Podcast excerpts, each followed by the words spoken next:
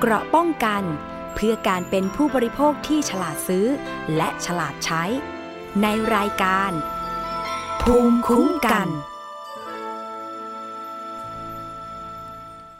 สวัสดีค่ะ คุณผู้ฟังต้อนรับเข้าสู่รายการภูมิคุ้มกันรายการเพื่อผู้บริโภคค่ะ วันนี้พบกับดิฉัน อภิคณาบุราริศนะคะ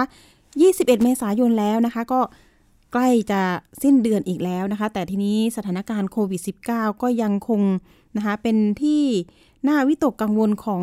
นะคะประชาชนของเรานะคะคนไทยด้วยกันนี่แหละรวมไปถึงต่างชาติด้วยที่สถานการณ์ก็รู้สึกว่าผู้ป่วยนี่ก็จะเพิ่มขึ้นทุกวันทุกวัน รวมถึงในประเทศไทยตอนนี้เนี่ยปัญหาที่ได้รับเรื่องร้องเรียนมากที่สุดนี่ก็จะเป็นโรงพยาบาลสนาม เอ๊ะเตียงไม่พอหรือเปล่า โรงพยาบาลต่างๆ เตียงไม่พอจริงหรือเปล่านะคะ แต่ทีนี้หน่วยงานต่างๆ ก็พยายามนะคะ รวมพลังกัน ไม่ว่าจะเป็นนะคะหน่วยงานภาครัฐภาคเอกชนนะคะ พยายามที่จะหาพื้นที่เพื่อที่จะทำนะคะโรงพยาบาลสนาม อันนี้ก็ผู้ป่วยที่เพิ่มมากขึ้นตอนนี้นะคะ ยังมีข่าวคราวว่าบางคนที่ติดเชื้อเนี่ยไปโรงพยาบาลเนี่ยก็คือประสานไปละยังไม่มีเตียงนะคะ อย่างที่ใกล้ๆนะคะหลายๆเขตนะคะไม่ว่าจะเป็นตอนนี้สายไหมนะคะหลายพื้นที่ นะคะอันนี้เอ่ยสายไหมอย่างเดียวไม่ได้มีหลายพื้นที่ ก็ได้รับเรื่องร้องเรียนว่าไม่มีเตียง แล้วก็มีรถโรงพยาบาลเนี่ยบอกว่าเอ๊ะมันมีรถโรงพยาบาลเนี่ยเข้าไปเอายาเนี่ยไปให้ผู้ป่วยถึงที่บ้านเลยก็มีนะคะทำให้คนในหมู่บ้านบางหมู่บ้านนะคะ ร้องเรียนว่าโอ้โห ฉันอยู่ใกล้บ้านหลังนี้เนี่ยจะเกิดการแพร่เชื้อหรือเปล่านะคะทำไมไม่ไปอยู่โรงพยาบาลนะคะ ก็มีข้อถกเถียงกัน อันนั้นก็จะสำหรับในเรื่องของคนที่อาจจะ ยังไม่มีอาการที่รุนแรงนะคะ แต่ต้องเซฟพื้นที่แล้วก็เขาต้องกักตัวเองด้วย แต่ตอนนี้ทางกองทัพบบกนะคะก็ออกมาจัดตั้งโรงพยาบาลสนามนะคะ เตรียมรองรับผู้ป่วยที่อาการไม่หนักค่ะ ตอนนี้ก็มีประมาณ 16 แห่งครอบคลุมพื้นที่ 12 จังหวัดนะคะ รองรับผู้ติดเชื้อเนี่ยประมาณสัก 2,556 เตียงนะคะ มีในกรทมด้วยค่ะ 2 แห่งที่ กรมทหารปืนใหญ่ต่อสู้ อากาศยานที่1นะคะถนนแจ้งวัฒนะเขตหลักสี่นี่เอง ขนาดเนี่ยประมาณ 12 เอ้ยไม่ใช่ 200 เตียงนะคะ แล้วก็ที่อาคารรับรองเกียรติกายเขตดุสิตนะคะขนาดเนี่ยมีประมาณ 86 เตียงนะคะ แล้วก็ที่ประจวบคีรีขันธ์ร้อยเตียงนะคะนนทบุรี 200 เตียง กาญจนบุรี 300 เตียงนะคะ ราชบุรี 740 เตียง ลบบุรีด้วยนะคะ 150 เตียง ปราจีนบุรี 150 เตียง แล้วก็นครราชสีมา 250 เตียง ร้อยเอ็ด90 เตียง เพชรบูรณ์เนี่ยประมาณ 90 เตียง พิษณุโลก 150 เตียงนะคะ ภาคใต้ก็จะมีที่นครศรีธรรมราชประมาณสัก 50 เตียง อันนี้ก็เป็นความร่วมมือนะคะที่พยายามจัดทำโรงพยาบาลสนาม อันนี้ของกองทัพบบกนะคะ ก็ยังมีอีกหลายหน่วยนะที่จะออกมาเอ๊ะทำ โรงพยาบาลสนามขึ้นมา เพราะว่าตอนนี้ในโรงพยาบาลเองเนี่ยก็โอ้โหไม่มีเตียงจริง ๆ ค่ะ แพทย์พยาบาลนี่ก็เหนื่อยนะคะเหนื่อยมากๆเลย บางคนบอกว่าจะขอลางานเนี่ย หัวหน้าไม่ให้ลางานนะคะ แพทย์พยาบาลทั้งหลายก็ทำงานอย่างหนักค่ะ ก็เป็นกำลังใจให้ด้วยนะคะ ไปเรื่องศูนย์เอราวันกันบ้าง อันนี้ก็โอ้โห มีสายโทรไปเนี่ยตลอดทั้งวันเลยนะคะทำงานกัน 24 ชั่วโมง อ่า ศูนย์เอราวันนี่ก็จะเป็นศูนย์กลาง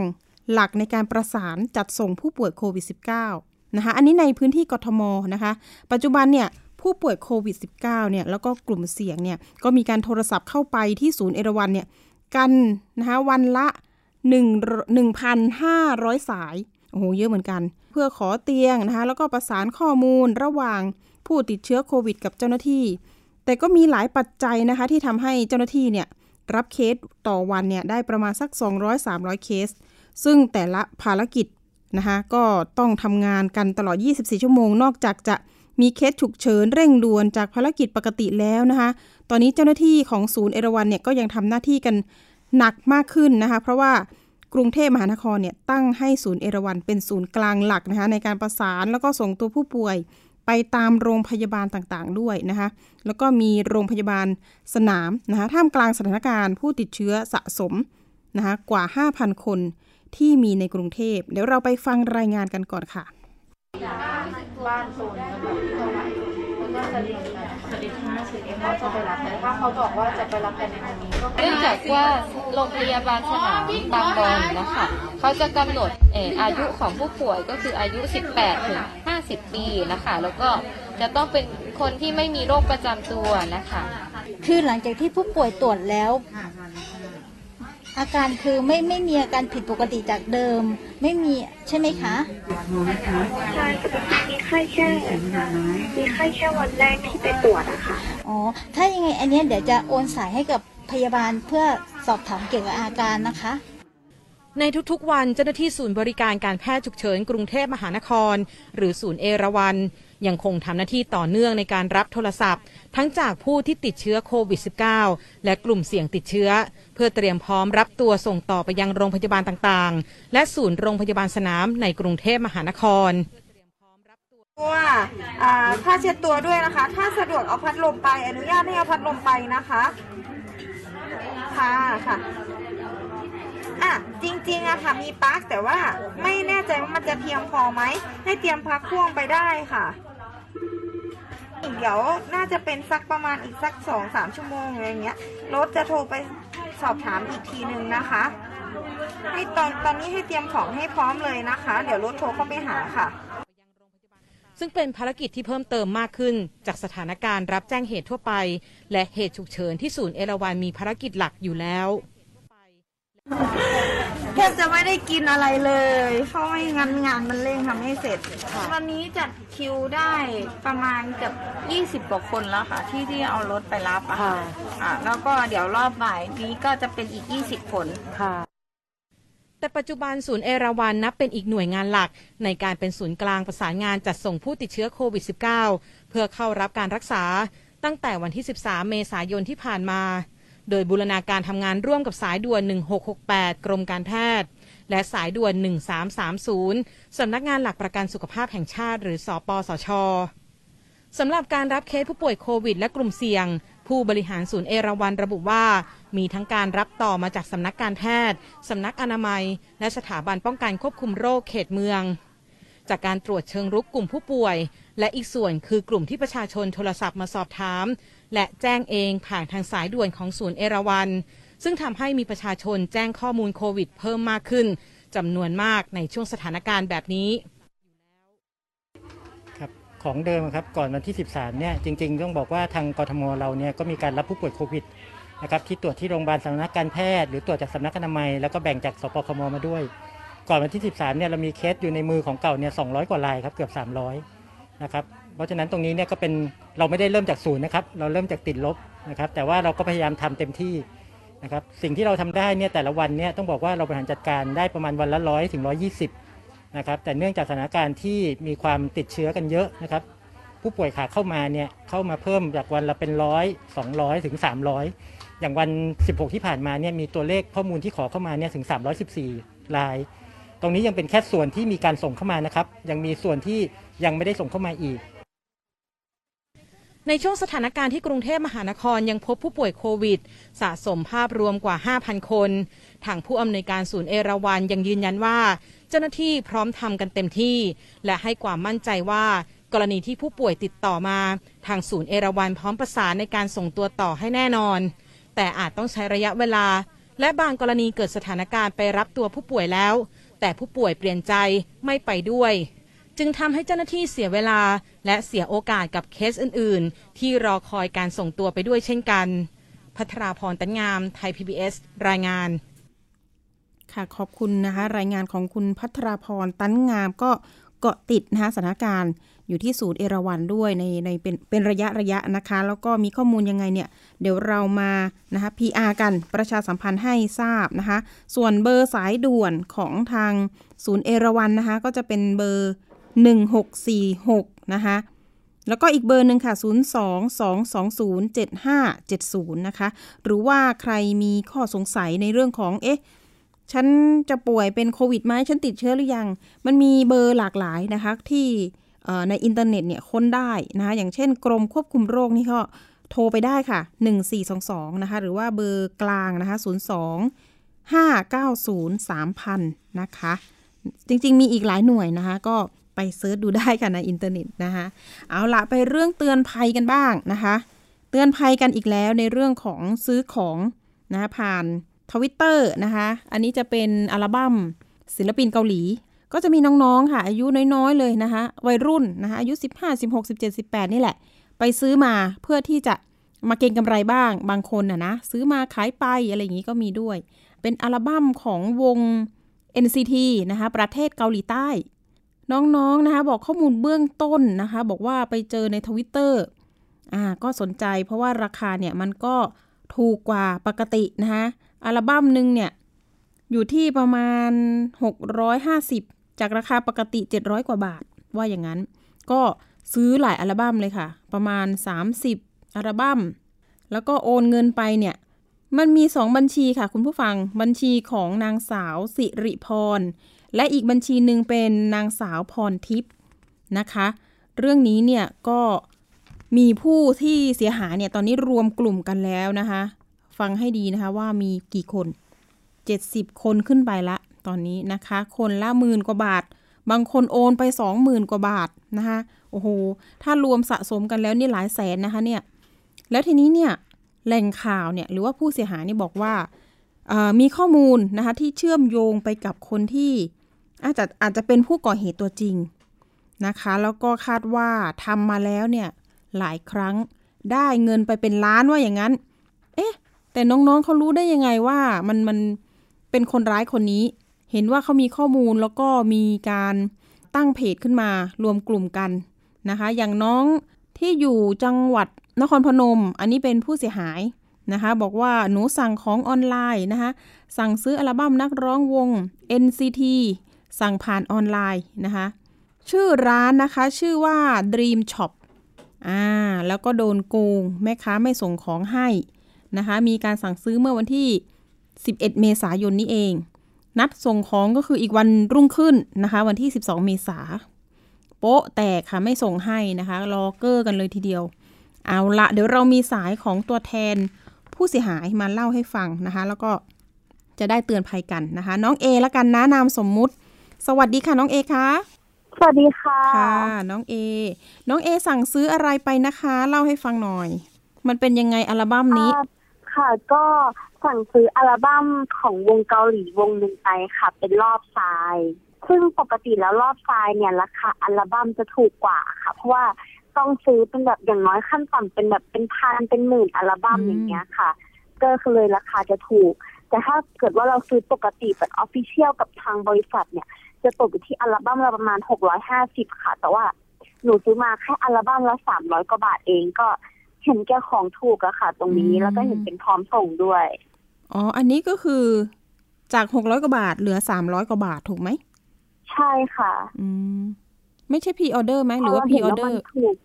ไม่ต้องรอของใช่ไหมคะ ไม่ต้องรอของค่ะ เขาบอกว่าพร้อมส่งเลย ซึ่งปกติรอบทราย จะรอของยังต่ำสี่เดือนนะคะ แต่ว่าอันนี้เขามาขายแบบพร้อมส่งเลย ค่ะ เราไปเจอการขายอันนี้จากที่ไหนนะ ก็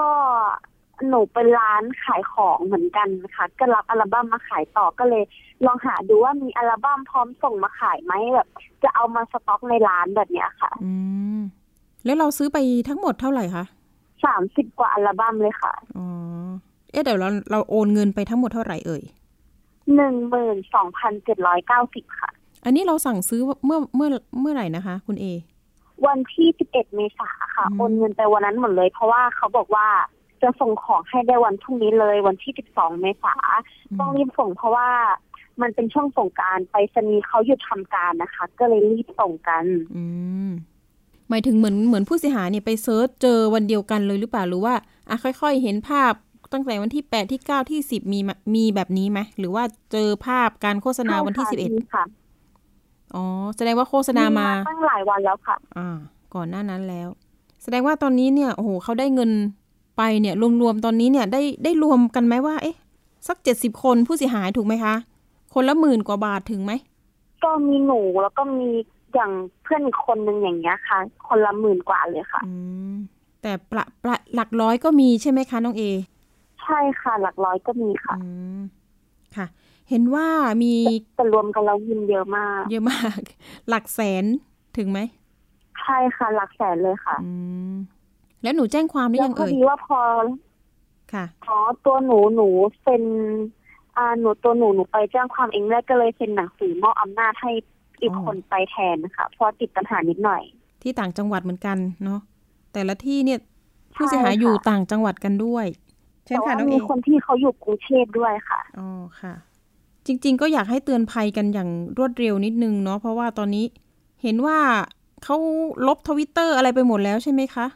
ใช่ค่ะอืมคือว่าพอถึงวันส่งของตอนเช้าเขาลบทวิตเตอร์ออกหมดเลยค่ะ อืมเตรียมการมาเรียบร้อย เห็นว่ามีการแบบเชื่อมโยงนะคะ ค้นข้อมูลเนี่ยไปเจอข้อมูลที่คาดว่าจะเป็นผู้ก่อเหตุตัวจริงด้วย อันนี้เล่าให้ฟังหน่อย ได้ค่ะ ก็คือว่าพอมันเกิดเรื่องนะคะ พวกเราทุกคนก็ออกมาเตือนโพสต์ลงชื่อในแบ็กลิสต์กันนะคะ ว่าชื่อนี้โกงแล้วก็ step การโกงก็คือเล่าไทม์ไลน์ว่า มาลงขายอัลบั้มทรายนะ แบบว่าพอถึงนัดส่งของก็แบบปิดแอคระเบิดแอคเขาหนีไปอะไรแบบนี้ก็เลยอืมเริ่มมีคนส่งข้อมูลมาให้เรื่อยๆว่าเนี่ย มันอะเคยมีกรณีนี้เหมือนกันนะ ซึ่งเป็นชื่อคนเนี้ยทำแบบนี้มาเยอะแล้วก็คือว่า จะไปซื้อเพจอะค่ะ ไปซื้อ account จากคนที่แบบติดยอดฟอลเยอะๆค่ะแบบเป็นพันเป็นหมื่นอะไรแบบนี้ แล้วก็มาลงขายอัลบั้มไฟล์พร้อมส่งในราคาถูกๆ แล้วก็ซื้อบัญชีแบบผู้ที่เขาขายบัญชีธนาคารนะคะ ซื้อมาเพื่อโกงไม่ให้เป็นชื่อตัวเองในการเวลาให้โอนเงินเข้าอืมตอนโดนโกงแบบนี้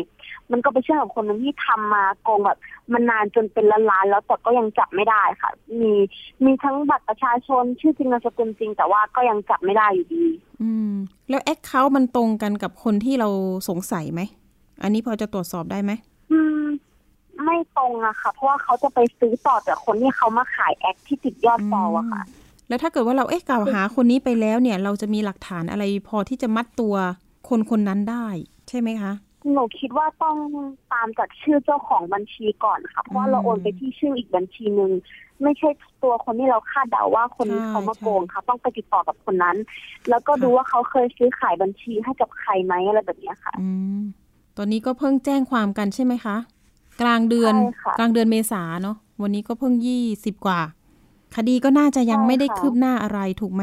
ใช่ค่ะอืมเอาละเดี๋ยวนะ เรื่องนี้เนี่ย ถ้าเกิดว่าคนในกทมเนี่ย อยากจะแจ้งประสานทางทีมพี่มาเนี่ย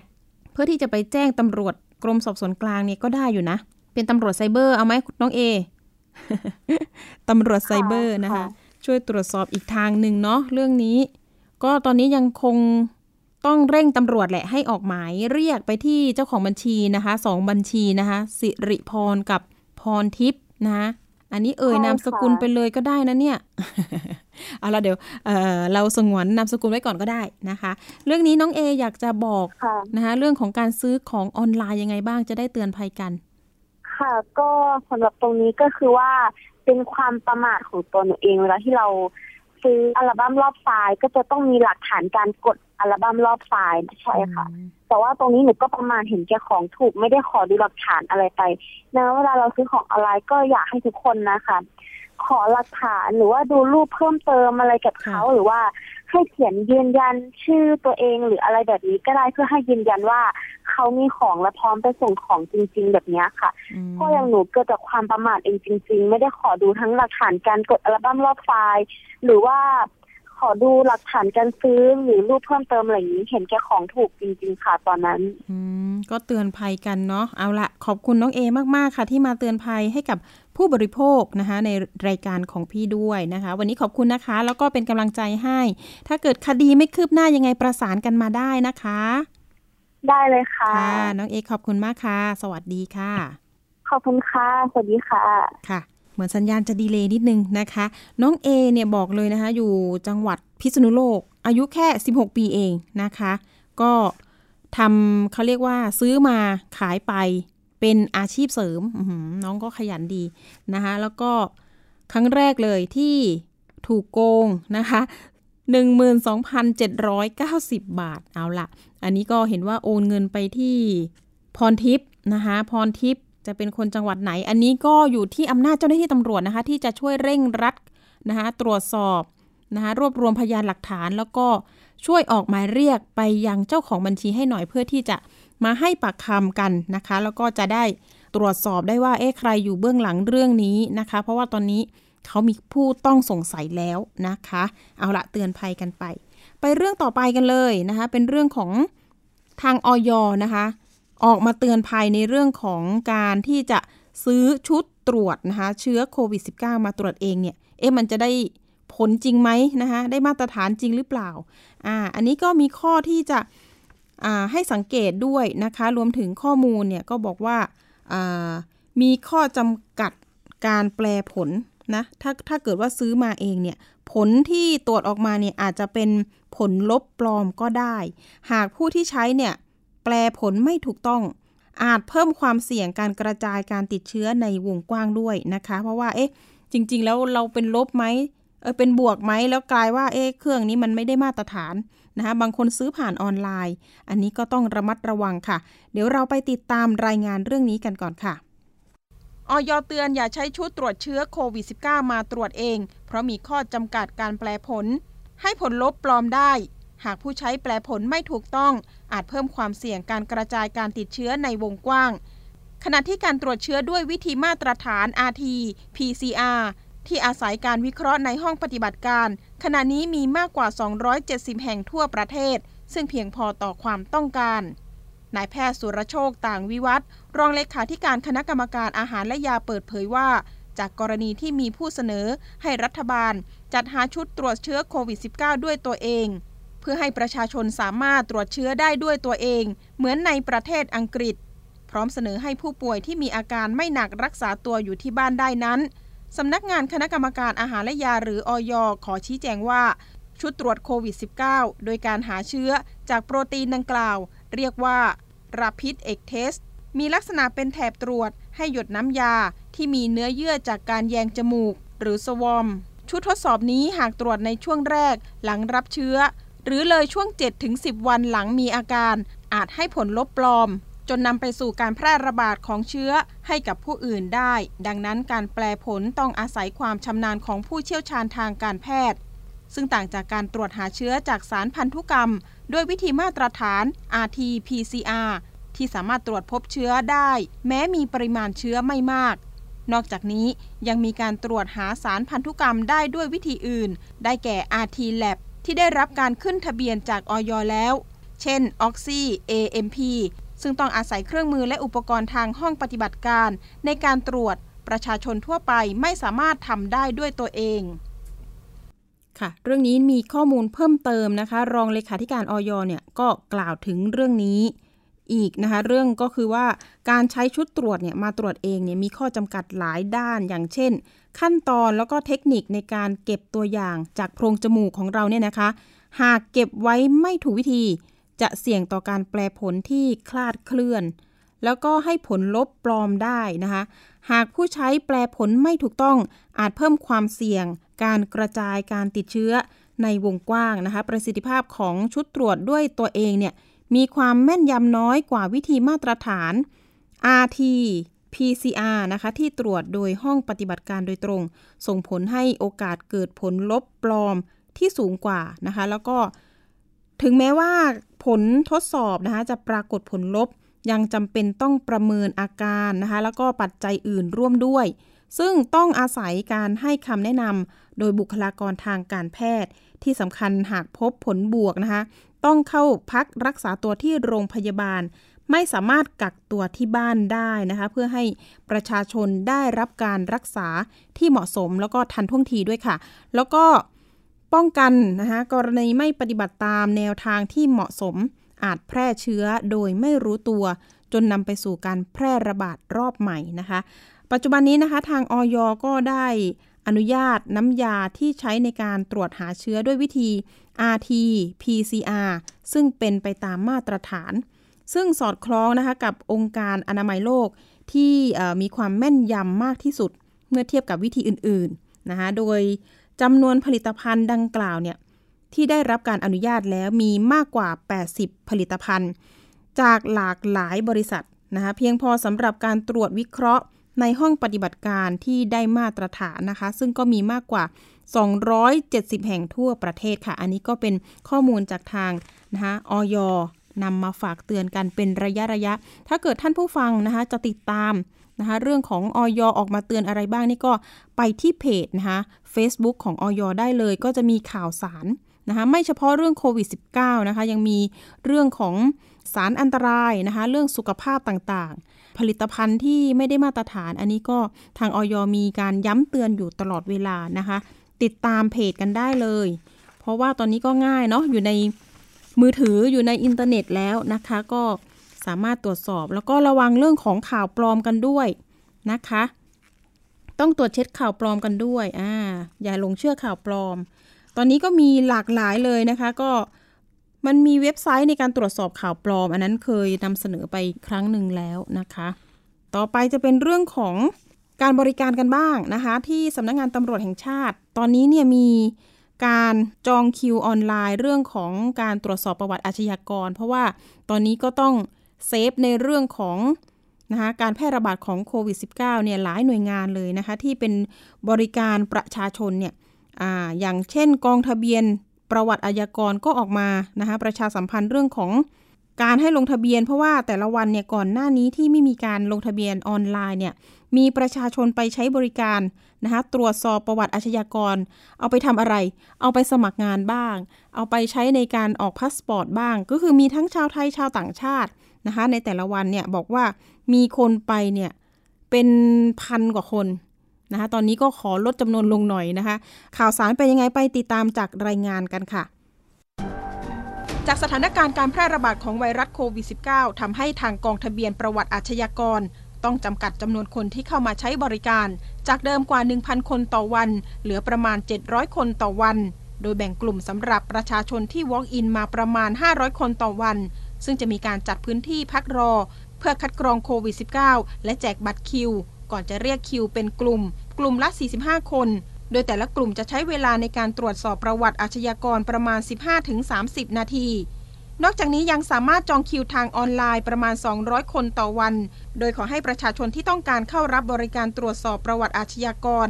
ทั้งนี้เพื่อใช้สมัครงานหรือจุดประสงค์อื่น ๆ จองคิวผ่านเว็บไซต์ www.criminal.police.go.th เพราะนอกจากจะสามารถเลือกวันได้แล้ว ยังสามารถเลือกเวลาเข้ารับบริการได้ด้วย ทั้งนี้ยืนยันว่าเจ้าหน้าที่กองประวัติอาชญากร พร้อมให้บริการประชาชน ในวันจันทร์ถึงศุกร์ตั้งแต่เวลา 8 นาฬิกา 30 นาที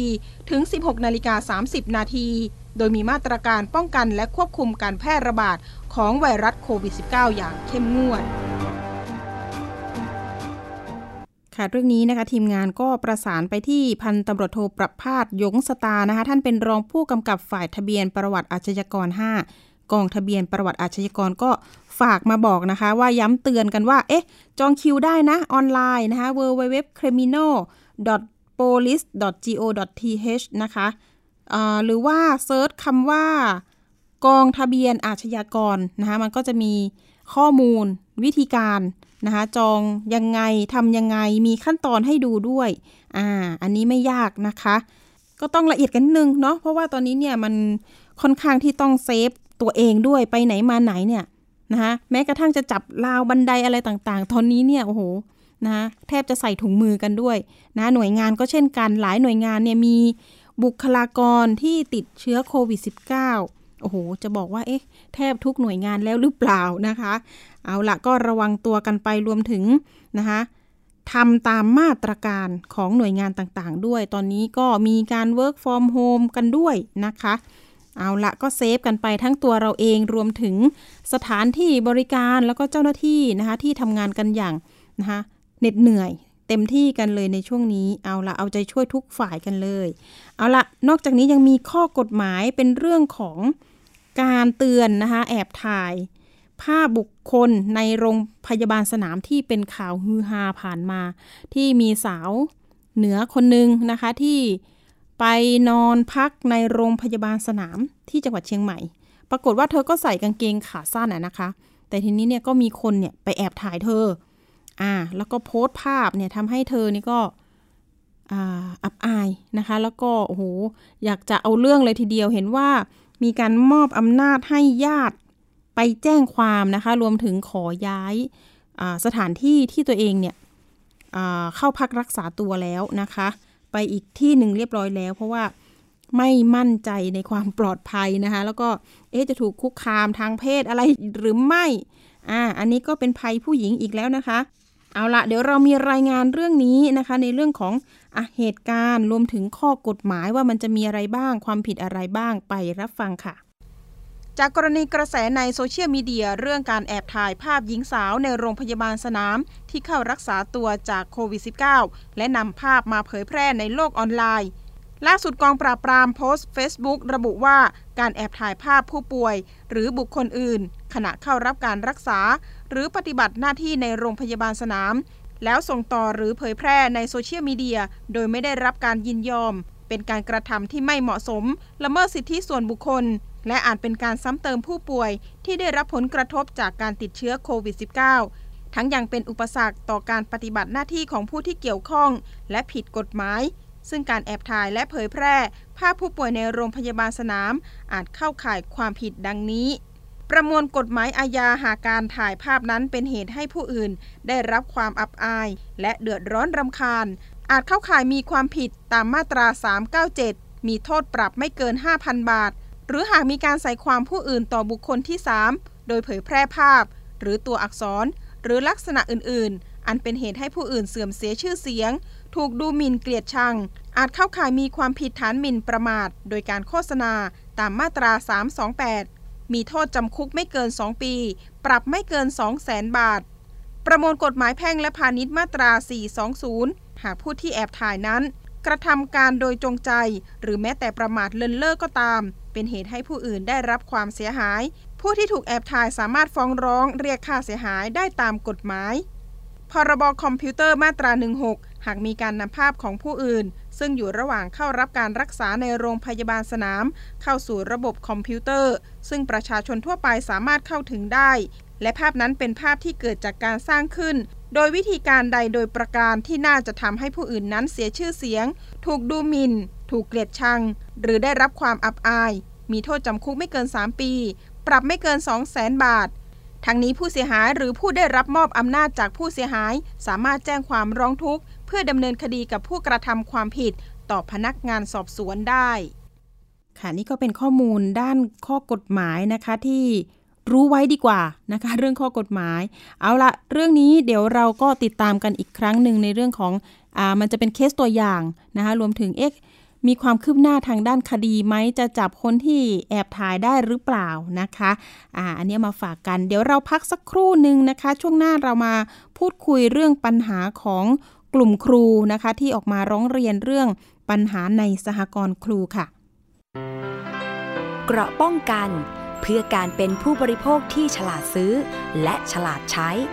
ในรายการ ภูมิคุ้มกัน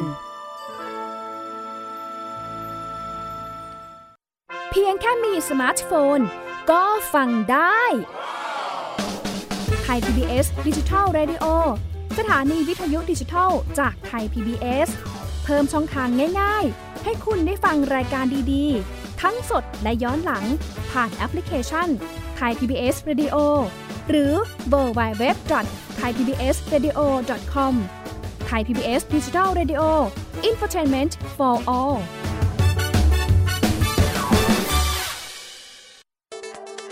อัปเดตสถานการณ์รอบโลก ประเทศจีนนี่เราทราบกันดีนะคะว่าเป็นประเทศที่จะมีปัญหาเรื่องความสมดุลของประชากร คนที่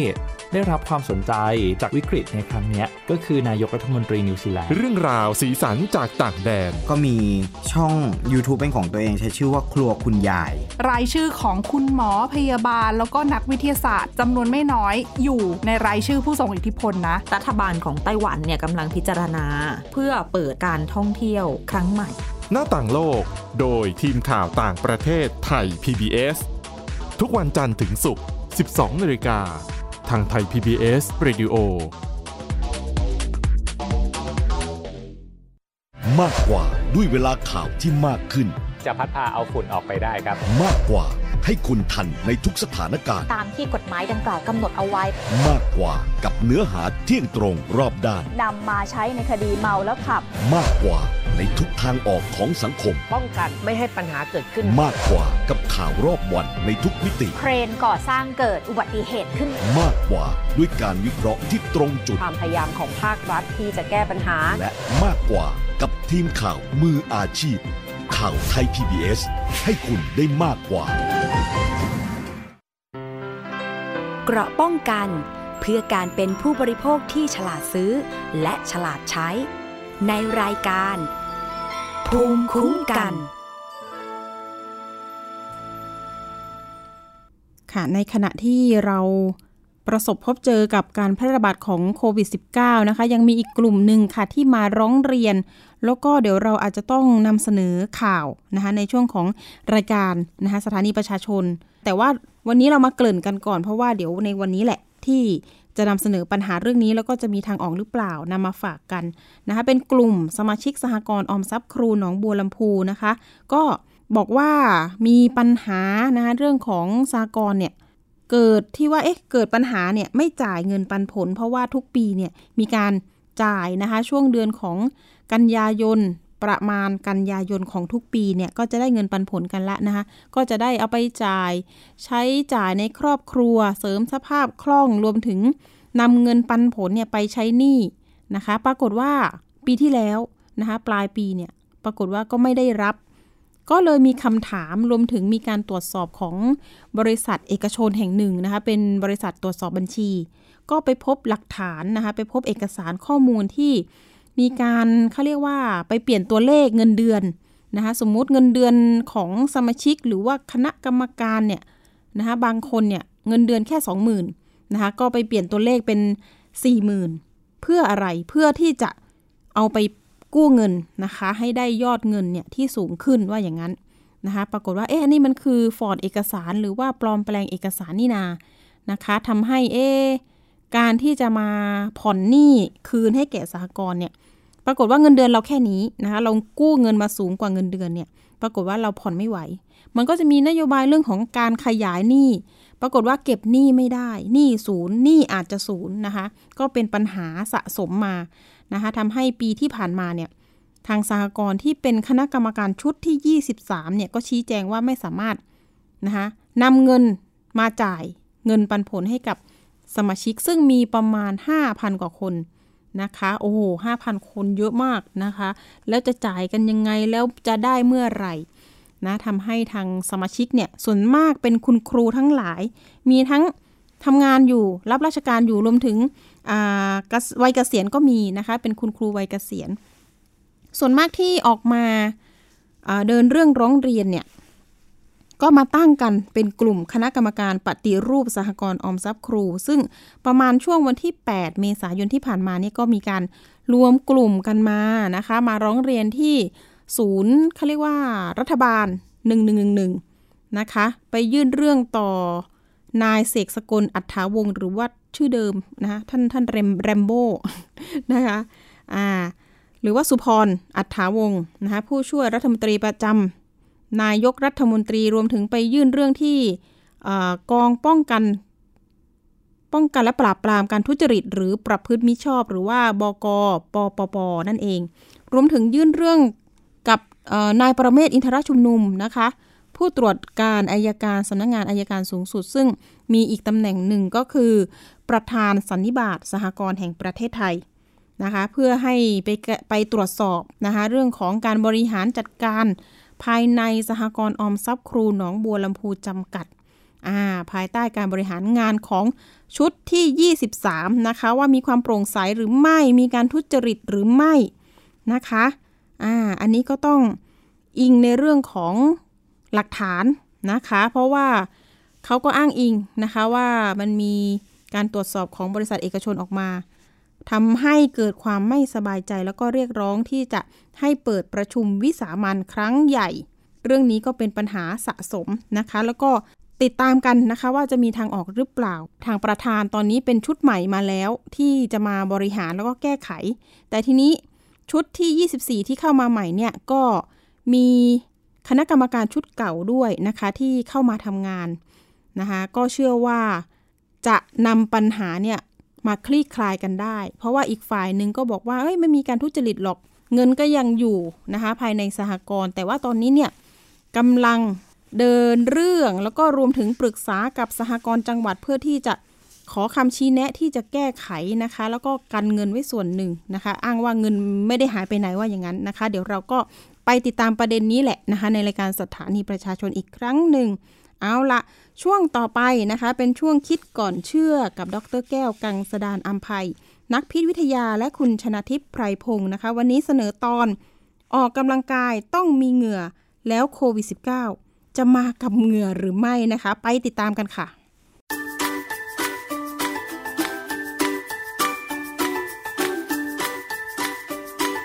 ช่วง คิดก่อนเชื่อ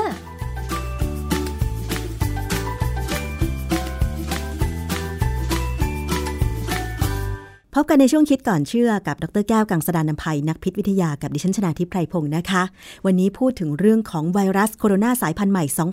2019 หรือโควิด -19 กันอีกครั้งค่ะ เป็นเรื่องที่หลายคนตอนนี้กำลังวิตกกังวลนะคะว่าฉันติดหรือยัง เพราะว่าสถานการณ์การแพร่ระบาดระลอกที่ 3 ในไทยเนี่ยรู้สึกว่าจะมีผู้ติดเชื้อ ผู้ที่ต้องเข้ารับการรักษาที่โรงพยาบาลเนี่ยมากกว่าครั้งก่อนๆนะคะ เพราะฉะนั้นจึงต้องระมัดระวังตัวกันใส่หน้ากากล้างมือบ่อยแต่ว่าคุณผู้ฟังคะ มีคำถามที่เกิดขึ้นก่อนหน้านี้ว่า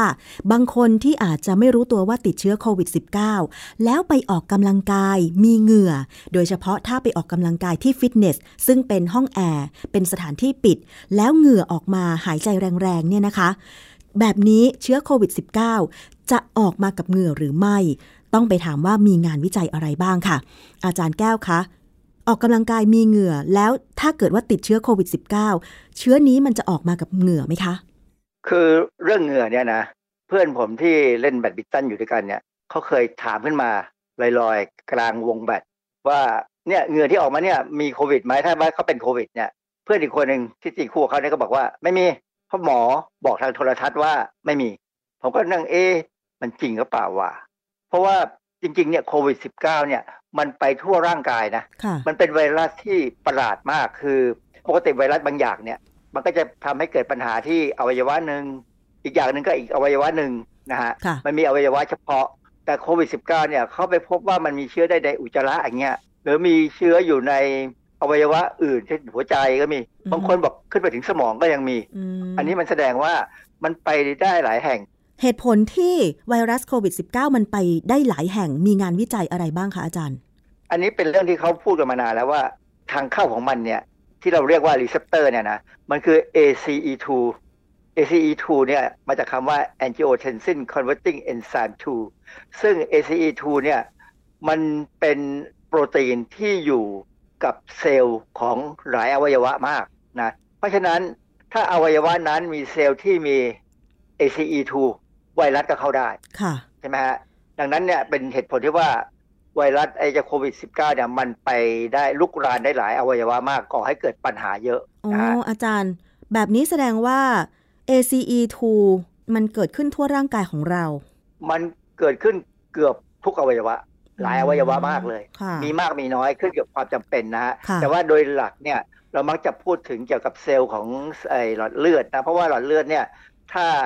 มีการที่มันจะหดหรือจะขยายเนี่ยมันขึ้นอยู่กับสารตัวหนึ่งชื่อ angiotensin ACE2 เนี่ยมันเป็นตัวที่ทำให้กระบวนการเกี่ยวกับการที่ angiotensin จะทำให้เส้นเลือดเนี่ยหดหรือขยายเนี่ยเปลี่ยนไปในทางที่ว่าขยายอ่าฮะอ่าเป็นเป็นตัวเป็นตัวโปรตีนที่ดี ดังนั้นเนี่ยยาลดความดันชนิดหนึ่ง จึงมีบทบาทในการทำให้เพิ่ม ACE2 อืม นะของของระบบของร่างกายเราค่ะ แต่ว่าปรากฏว่ายาตัวเนี้ยไปส่งเสริมการที่ทำให้โควิด -19 เนี่ยเข้าสู่เซลล์ของร่างกายดังนั้นเนี่ยเขาจึงแนะนำว่าคนที่เป็นความดันโลหิตสูงเนี่ยอาจจะเป็นคนที่เสี่ยงหน่อยกับการติดเชื้อ เหตุผลก็เพราะว่าเขาใช้ยาที่ไปเพิ่ม ACE2 ค่ะ คือ ACE2 เนี่ยเป็นตัวรับของร่างกายเราที่จริง ๆ แล้วจุดประสงค์ของมัน เพื่อรับสารดีๆ ใช่ไหมอาจารย์ จุดประสงค์ของมันมันเป็นเอนไซม์ที่จะเปลี่ยน angiotensin ให้เป็นตัวที่ไม่มีปัญหาอืมคือ angiotensin เนี่ยมันจะเป็นสารที่มาจากไตอะไรเงี้ยนะ คือค่ะเป็นเรื่องยาวแล้ว อันนี้เป็นเรื่องยาวนะ เพียงแต่ว่าเราจะต้องมี ACE2 เพื่อลดปัญหาเกี่ยวกับความดันโลหิตสูง แต่ว่าบังเอิญบังเอิญที่มันกลายไปเป็นทางประตูของไอ้เจ้าโควิด เพราะโคโรนาไวรัสต่างๆเนี่ยมันเข้าทางนี้หมดอืมนะค่ะดังนั้นเนี่ยเขาถึงพยายามเปลี่ยนยาลดความดันโลหิต ให้ไปเป็นตัวอื่น ซึ่งไม่เกี่ยวกับ ACE2 ค่ะ และแต่ละคน ACE2 หรือตัวรับตรงนี้ก็ไม่เท่ากันด้วยใช่ไหมอาจารย์ ส่วนใหญ่ไม่ควรเท่ากันหรอกเพราะว่ามันอยู่ที่พันธุกรรมนะฮะแล้วแต่ละอวัยวะก็มีไม่เท่ากันอ๋อส่วนไหนมีมากสุดคะอาจารย์ ที่เราเห็นมีปัญหากับหัวใจเนี่ยมีปัญหานะหัวใจมีปัญหาปอดล่ะคะปอดมีปัญหาปอดที่ตัวหลักแล้วล่ะเพราะมันเป็นคือทาร์เก็ตคือเป้าหมายสำคัญของไอ้เจ้าไวรัสที่จะทำให้เราตายค่ะนะฮะดังนั้นเนี่ยไอ้เรื่องเนี้ยจึงเป็นเรื่องที่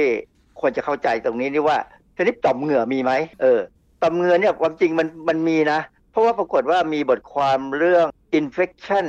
of human sweat glands by SARS-CoV-2 sweat gland ก็คือต่อมเหงื่อนะฮะในพิมพ์ในวารสาร Cell Discovery ปี 2020 เขาพยายามตอบคำถามว่าต่อมเหงื่อเนี่ยเป็นเป้าหมายของเชื้อไวรัสนี้หรือไม่เออวิธีการศึกษาเขาคือทำการตัดชิ้นเนื้อ ตัดชิ้นเนื้อผิวหนัง คือคำว่าตัดชิ้นเนื้อผิวหนังเนี่ยเขาใช้คำว่า biopsy biopsy คือการตัดชิ้นเนื้อของคนเป็นค่ะๆถ้าเป็นคนตายเราเรียกว่า autopsy autopsy นี่คือคนตาย ถ้า biopsy นี่คือคนเป็นเขาก็ทำ biopsy ผิวหนังของเออคนไข้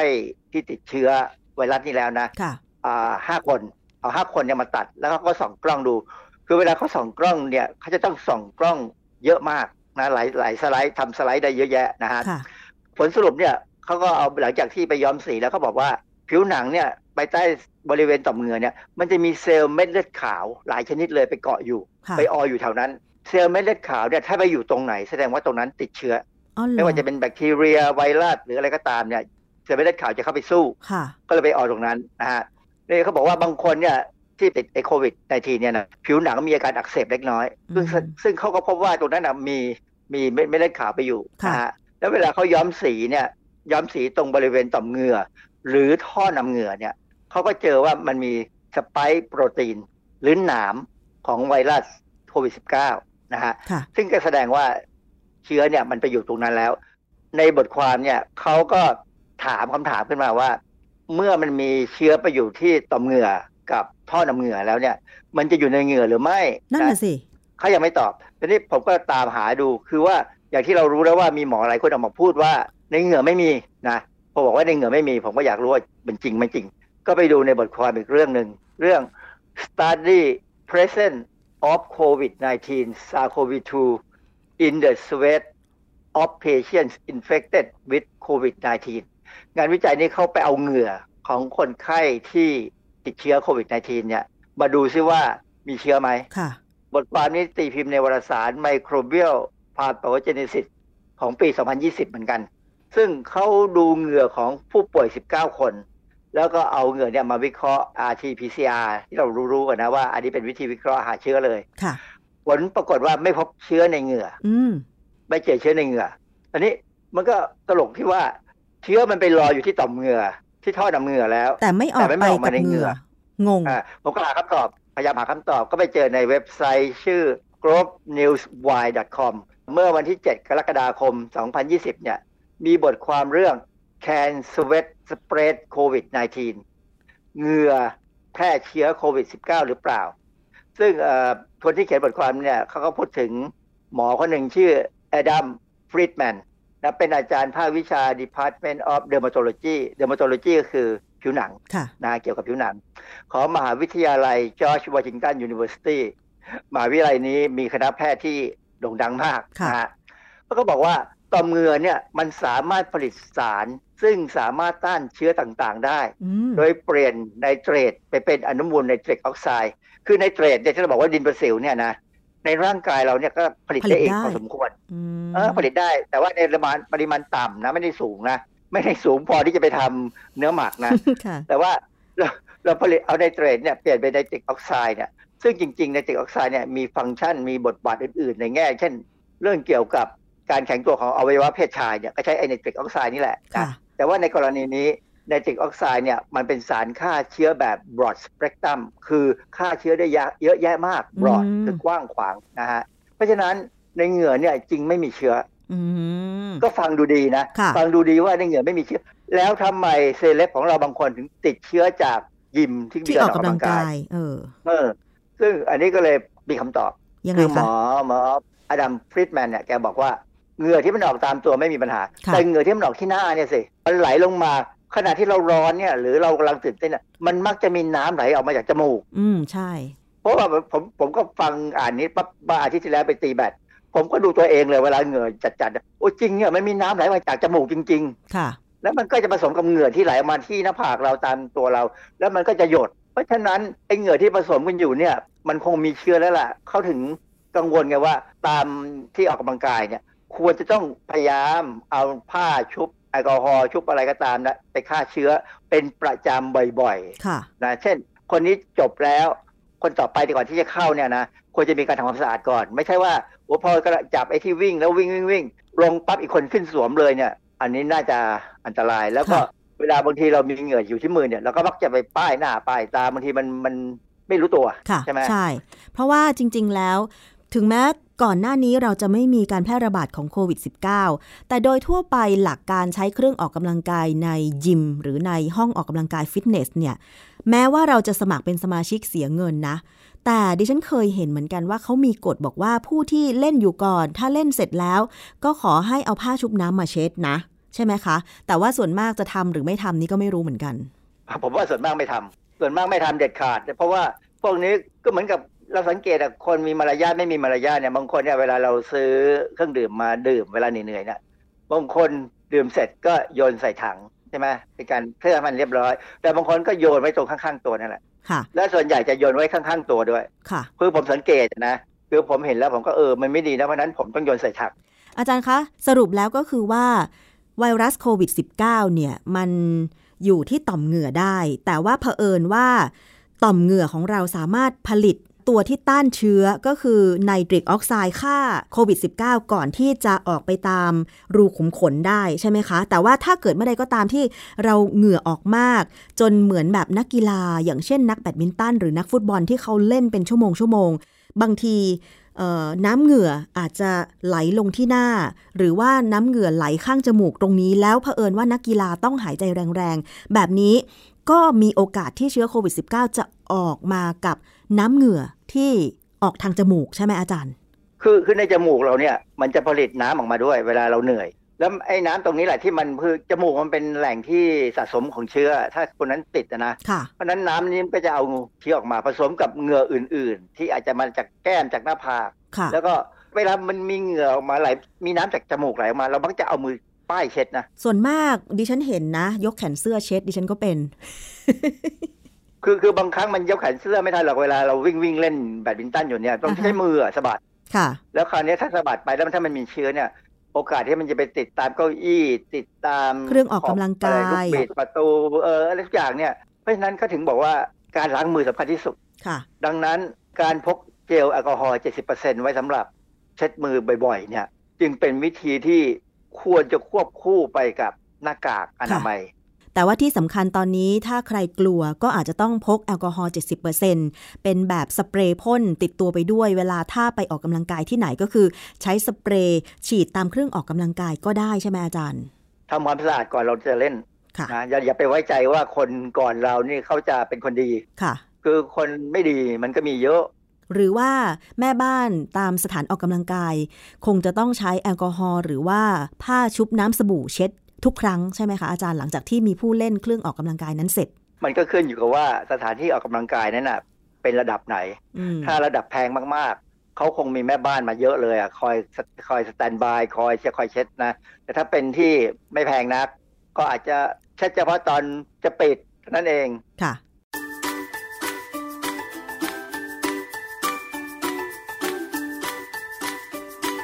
ช่วงคิดก่อนเชื่อ